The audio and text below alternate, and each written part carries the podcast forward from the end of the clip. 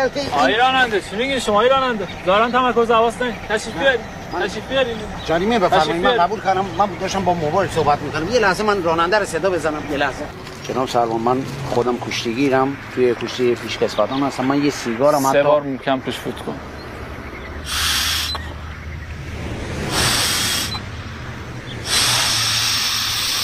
بسته مثبته خیر منفی بوده راننده اصلی کی بوده درایور اصلی من هستم. ایشون. من تازه از اروپا اومدم. license پایه یک بین المللی دارم. همش خارجه. بله همش خارج سه بار توش فوت کن محکم. سه بار. تو اروپا هم جلو پلیس از این خلاف انجام میده.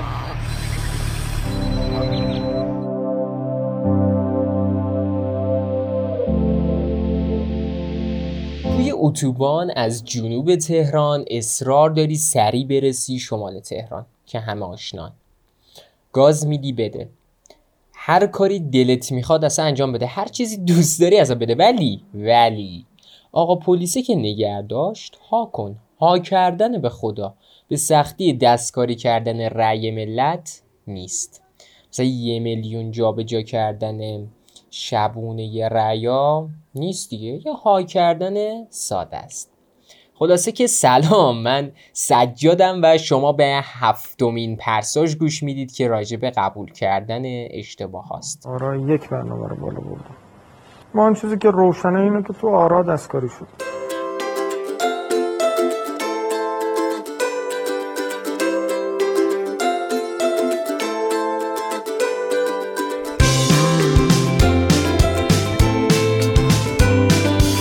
آقا نزدیک عید که میشه همه چی می‌زنه بالا قیمت ها می‌زنه بالا ترافیک می‌زنه بالا خیلی ها میرن شمال حشره می‌زنه بالا چی؟ آه.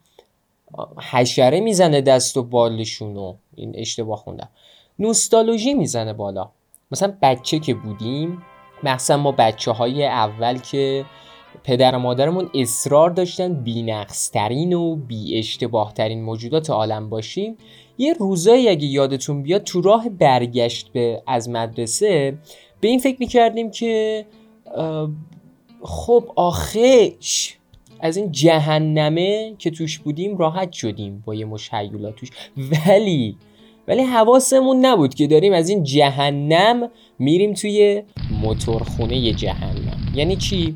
مثلا می‌رفتیم خیلی سوت زنان خیلی بیخیال زنگ می‌زدیم در رو باز می‌کردن می‌رفتیم توی خونه و انتظار داشتیم اولین کلمه ای که میشنویم این باشه که خب سلام. این نبود دیگه چطوری این نبود دیگه چیکار کردی؟ چه خبر؟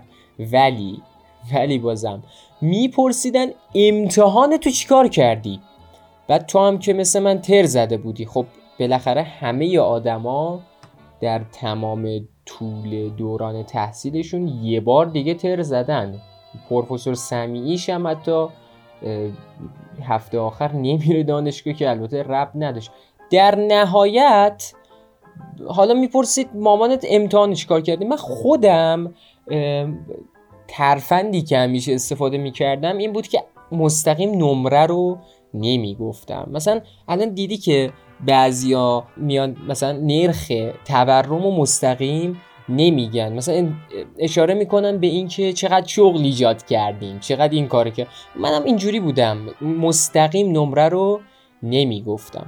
می‌گفتم که مثلا مامان من هشتم شدم تو کلاس. خب می‌گفت که چه؟ چند شدی؟ چه؟ این از این حرفا می‌زد. بعد منم می‌گفتم نه شلوالم خیس می‌شد کات.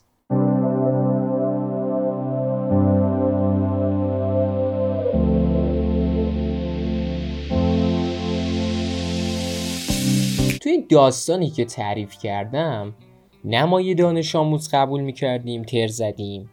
نه پدر و مادرمون که بچه های اولشون رو تو اردوگاه مرگ آلمان نازی بزرگ کردن که البته دارم جو میدم. خلاصه ولی هیچکی اشتباه خودش رو قبول نمی کرد نتیجهش این شد که اینو گوش بدیم. اینو گوش بدیم میگم. من به گمانم باید یک دوره فتوشاپ برای عده زیادی از مسئولان محترم برگزار بشه. اینا بدونن اصلا فتوشاپ چه جوریه در فتوشاپ چه کارهایی میشه کرد و چه کارهایی نمیشه کرد. چون جدیدا هر اتفاقی میفته میگن فتوشاپ فتوشاپ خلاصه هرچی میشه نگیم فتوشاپ نتیجهش این شد که قبول نکردن اشتباه همیشه و همه جا وجود داره. الان من معلم زبان. زبان آموزم وقتی یاد نمی‌گیره سهم خودم رو قبول نمی کنم نمیگم من معلمم اشتباه کردم. میگم اون نخونده.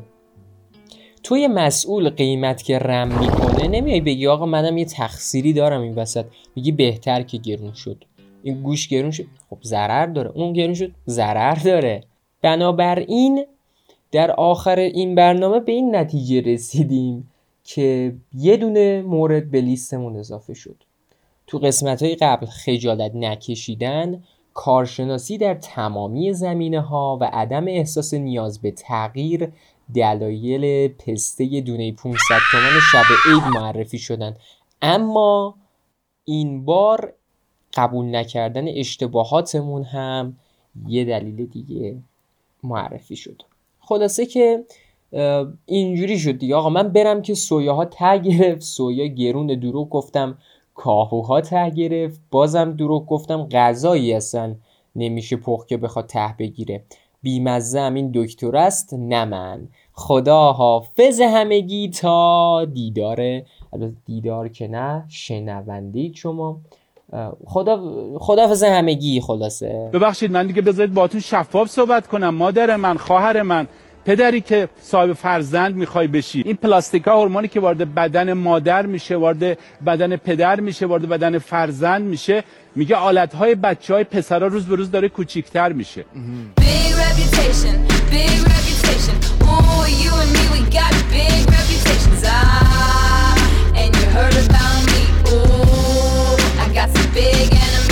رادیو. پرام ببخشید پرام